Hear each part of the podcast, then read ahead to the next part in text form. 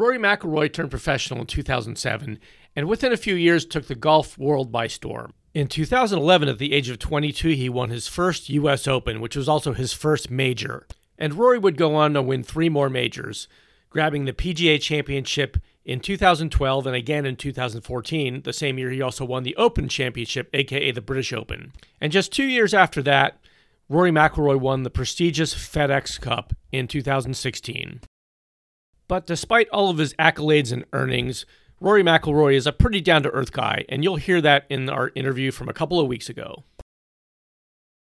In this edition of Andy Frye Sports Podcast, we'll hear Rory talk about which is his favorite major, as well as the upcoming Olympic Games starting in Tokyo.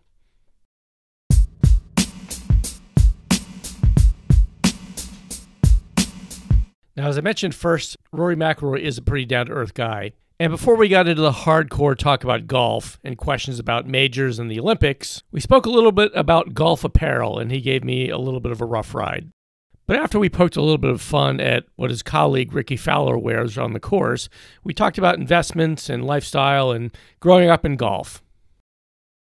Well, I'm, I have to admit, I'm wearing I'm I'm wearing some Rickie Fowler gear I got from Puma. You know, don't hang up or anything. As, as as long as it's not orange, then I'm all right with it. No, it's it's like dark blue. It's the palm the palm tree crew with some. Oh, with Kygo. Is that the Kygo stuff that he did? Yeah, I know that he's a DJ, and I can't, I couldn't name a song of his if you put a gun to my okay. head. But yeah, it's like like dark blue, totally sedated colors. Like I'm sure that Rickie would have had a hard time staying awake by wearing these uh, dark tones, but who knows? So yeah, so I'm uh, I'm fairly dressed. So I also, you know, I've had the chance to talk to Greg Norman a couple of times. I got to meet him about a year and a half ago in the Bahamas, which was doubly awesome. And he talked a lot about you as like one of the golfers that he likes to watch. And I think it's, uh, I don't know, you seem to uh, be a favorite among the the old guys and the people who sort of have a certain, I guess, profile of how a golfer should sort of conduct himself and and you know not fist pump. Yeah, yeah I probably, I mean, from like, I try to consider myself as still one of the younger guys, but even though, you know, there's, there's, you know, guys out now that are 10 years younger than me, I'm probably, I probably tend to go a little more towards the old school than, than the new school. So I'm sure some of those guys appreciate that. Yeah. Why don't we talk about since, since we're on the, the topic of you know sort of mature adult stuff here and and you know behaving ourselves on the on the golf course. Um, you know you've you've basically grown up in golf, and I know that you, have been successful. You've you accumulated your share of wealth, and I think about all the times that I see Justin Rose like. Uh, and he's a, he's an awesome guy too, but I mean, like on his hat is Morgan Stanley, and on his shirt is Mastercard and Zurich, and uh, that basically speaks to the fact that there are some golfers that sort of the financial world, you know, looks to to sort of, you know, I guess speak for them in a way. Yeah. I wanted to get your perspective on that, you know, kind of growing up in golf and being successful. It maybe it's not your personality anyway, but sort of investing your winnings wisely and planning your life versus, you know, yeah. fast cars and partying and so on. And that may come natural to you, but I just kind of want to get your perspective on how that all works for you. Yeah. So, I mean, I, I I'll, so I think one of the things with growing up in golf is I I was always around people that were older than me and a little more mature than me. So I think that um, it probably made me mature a little faster than um, most people my age. But that didn't make me immune to the to the fast cars and the all. I mean, like I, the first tournament I won, the first thing I did was go out and buy myself a Ferrari. I I thought having a Ferrari was like the symbol of success. Uh-huh. Um, so I mean, I still did all that stuff. I've had all the cars, and I've, you know, I, have had my fair share of depreciating assets, which um, I've learned very quickly don't really um, don't do you much good uh, in the long run. So I, um, you know, I, have I've done all that, and I think I got that all out of my system in my early twenties. And now that you know I'm sort of a decade removed from that, I've I've realized um, you know, there's there's so many um, possibilities with what I do, and I'm very lucky that I I live a life and I have a profession that I can make a lot of money. But I also I've learned over the years that you know the the, the best way to accumulate wealth is to is to you know let your money work for you and invest it the right way, as you say, and being smart with it. And um, I've had enough good people around me to lead me in that direction and and uh, and I've had some great people that have sort of joined me on that journey and and that's probably that's you know a, a big reason why uh, I've got to the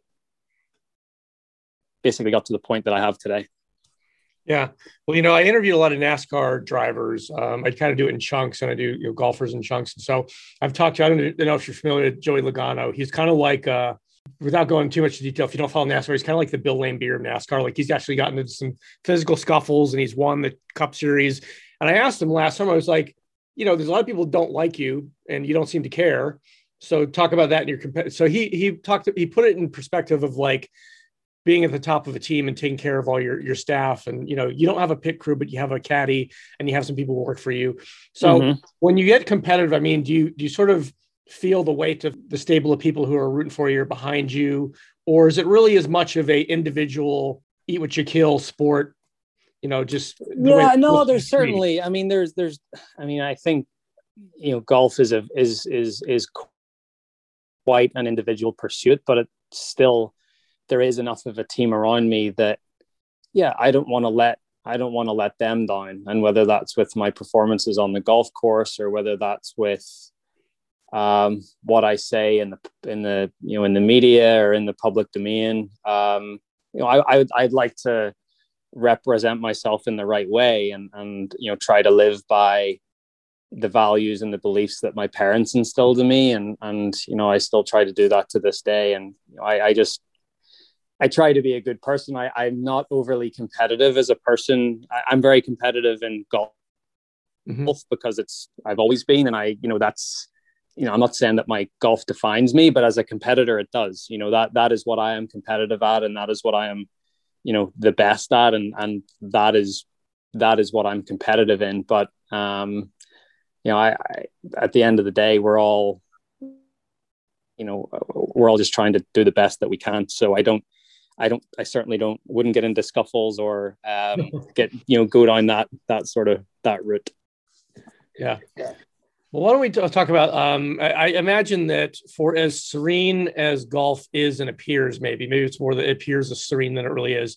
There's got to be some sort of healthy work-life balance uh, and that's that's kind of a businessy term but you know we, we've heard a lot about mental health in sports particularly in the last month with naomi osaka taking yeah. a time out from the french french open. It was her choice and i was actually what i was going to say about that is it seems like we're at a place where it's not as much the knee jerk uh, reaction to criticize when we talk about the sports, but I feel like she got a lot of support from uh, other athletes, especially to say, you know, do what you need to do. We need to allow athletes to have that. Now, you may never have a situation where, with the exception of injury, that you want to pull out of an event, but why don't you tell me a little bit about the kind of the mental health or the, yeah. the, the mental health management piece of it that, you know, personally and, you know, if it's tougher than it looks for, for you guys out on the golf course and, and hopping from event to event week after week. Yeah, I think I think that it is, and I think um, the great thing about the times that we're living in is it's not as um, I think there's so much more knowledge around mental health now, and it's not a um, trying to find the right word. Um,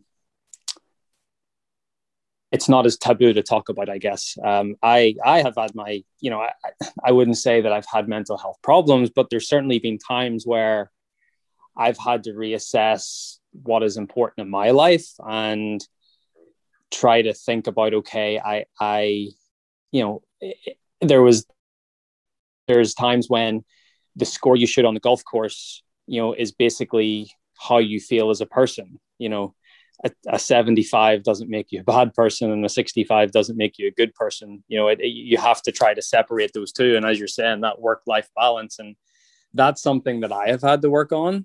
Um, and i guess you could call that taking care of my mental health. I think that's as as as far as i've needed to go. But as you said someone like a naomi osaka or I think it's great that these athletes are speaking out about mental health, whether it be Michael Phelps or Kevin Love.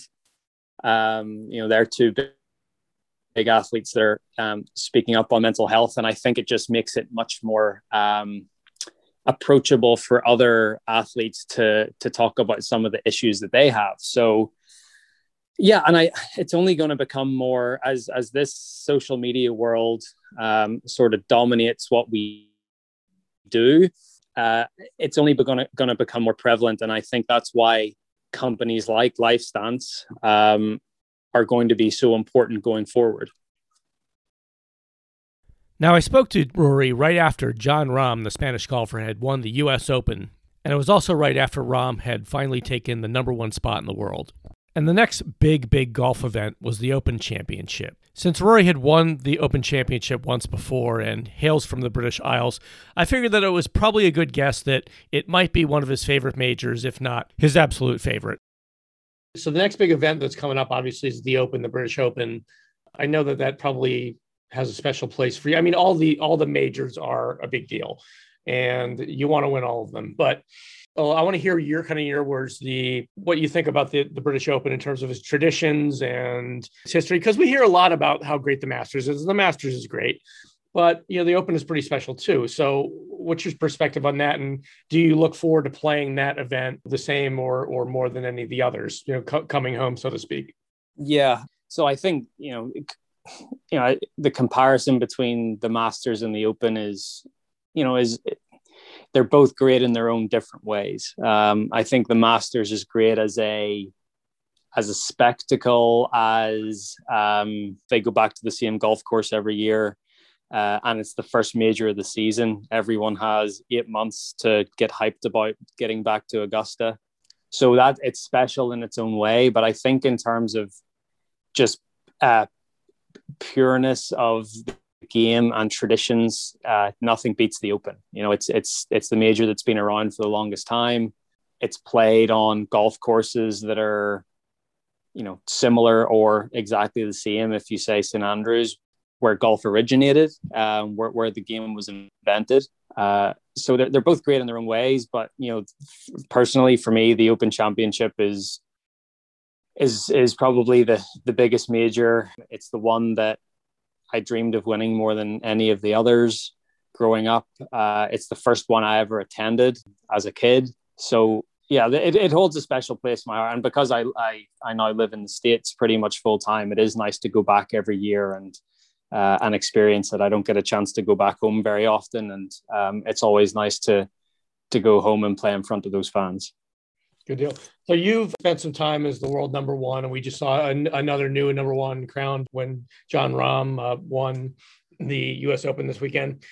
I wanted to ask you about that because, uh, you know, again, you're a competitive person. I don't know that you're watching the scoreboard all the time, but it is a it is a big deal, at least to us golf fans, who's number one and how long they've been in. It's sort of a mark of showing that you're the real deal. But yeah. what is it? I mean, talk about. I want to understand kind of the struggles that a golfer goes through with a competitor drive in full gear of gunning for that number one and having it and, and, and, you know quite frankly losing it because about a well you were number one a little over a year ago and you're you know you've you've seen a lot of of your peers in the field like uh, Bryson DeChambeau and you know even Xander and and Dustin Johnson obviously really have a have a, a great stretch here. And that always makes it difficult for even the accomplished players who've been around longer talk about you know being number one and if it matters that much to you and you know once you lose it is it uh, do you savor getting it back or is, is, it really not that big of a deal? Yeah i mean i think um i think what i will say is it getting to number one for the first time i think is a very big deal. Um i think it's it's a dream of any like of any athlete growing up. You want to be the best in the world at what you do. So to to see your name at the top of the list is a you know it's it's a it's a it's a lifelong goal and dream that's been accomplished. You know, getting there for the first time is a very special feeling. And when I got there, geez, nine years ago now, it it was it was really cool. It was special. Um, but what you have to realize at the end of the day as well, it's a you know the world rankings in golf. It's a it's a computer algorithm, and it I think it does represent the best golfers in the world, how they're playing at that particular time. I think it's the most accurate measurement that we have. But at the end of the day, you know, golf is about winning tournaments and it's about winning majors and it's about how many trophies can you get your name on. And I think that's the most important thing. And I, but I think as well, like seeing, you know, we, you talked about Greg Normal, Norman at the start of this interview. You know, he was number one for 330 whatever weeks. Um, and you know Tiger was 600 and whatever. Uh, DJ and I have been able to pass the 100 week mark. So you know people do look to that for okay, you know how long can you sustain um, consistently great play, and I think that is a good indicator for that. Yeah. Um, but at the end of the day, I think it meant more to Jon Rahm to win the U.S. Open than it did to get to number one in the world. Yeah, and then you got Phil because he'd already been there. Then you got Phil Mickelson, who's never been number one in the world. You know, we know a lot of that's because he just his career coincided yeah. with Tiger, but unfortunately, he was playing against the best player ever. yeah, yeah. Well, you know, he just won the he's won a major at age fifty, so that's not not so bad. It, it makes you know older guys yeah. like me think like I need to improve my golf game. So, well, so well, one uh, other question I, I, ask a lot of I ask athletes of all stripes this like who were the the golfer and I, you may say Tiger I don't know who are the golfers that you watch growing up, you know, to kind of inspire you. And I'm interested in like, you know, British golfers and also just, you know, American golfers, anybody that that really made you sit in front of the TV and watch and, and made you want to get better. Who who inspired Rory McIlroy? Yeah, so the first, uh, I'd say the first, um, the first golfer to do that was Nick Faldo. Okay. Um, I used to be a, a, huge Nick Faldo fan as a as a as a very young kid, uh, mm-hmm. and then when I was around six or seven years old, that's when Tiger came on the scene. Mm-hmm. Uh, and then anyone my generation just absolutely idolized Tiger. You know, I had a poster of Tiger on my bedroom wall. And then one of my other favorites growing up was Sergio Garcia. You know, that was sort of, I was like 10 years old when he sort of broke through and had that great battle with Tiger at Medinah in 99. Yeah. Um, so they are probably the three golfers that inspired me the most growing up. And then just in terms of, I mean, I, I've always looked to other I've always looked at other sports and, and other athletes, and you know, you can pick out. There's so many names. You know, I I'm a big soccer fan. I'm a big tennis fan, uh, and there's so many different qualities that you can take from so many different athletes that I mean, you, you sort of I think I just have a, a, huge respect for you know anyone that's at the top of their game and what it takes to stay there yeah. for a prolonged period. I just you know that's you know I just have a ton of respect for for that. But in terms of golf, those three guys are the um, you know my my three big inspirations.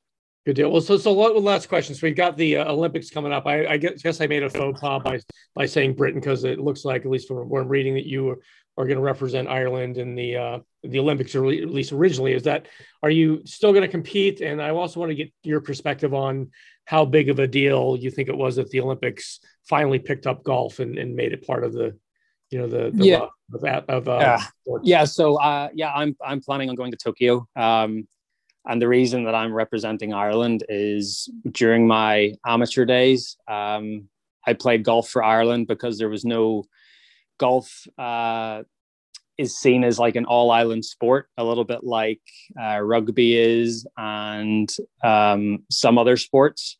So the amateur body the golfing union of ireland is who i played for. So whenever the Olympics came around, I had a decision to make whether do I play for Ireland or do I play for um, the UK, basically, or Britain. Um, and I just decided to continue to do what I've always done, which is, you know, I've I played golf for Ireland growing up, and there's no reason to change that. So um, yeah. that's why that decision was made. And yeah, I mean, look, I think, I think for the the overall um, health of the the game of golf, I think it being in the Olympics is a is a very good thing. I think it should increase participation of the game around the world. Um, you know, and that's sort of what we all what we all want to, to see happen. We, you know, you want to see as many as many kids pick up a set of golf clubs as as possible and, and start to to play the game around the world. Um, so I think on the whole, having the having golf in the Olympics is uh, is a very good thing. You know, I've I've mentioned before that I'm quite a traditionalist, and you know maybe it should be, you know, I'd some I'd like to see Olympic golf be the pinnacle of the amateur game and give mm-hmm. those guys an opportunity to show what they have, and and that I think that would just make it a lot more intriguing for a lot of people because the professionals have the four major championships, and yeah. that's sort of our big.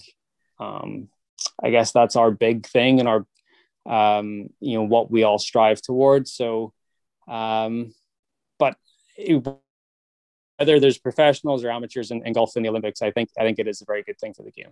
Good deal. Well, I appreciate you taking time to talk to me and um, look forward to seeing you play golf again on TV. Thank you. Appreciate it, Andy.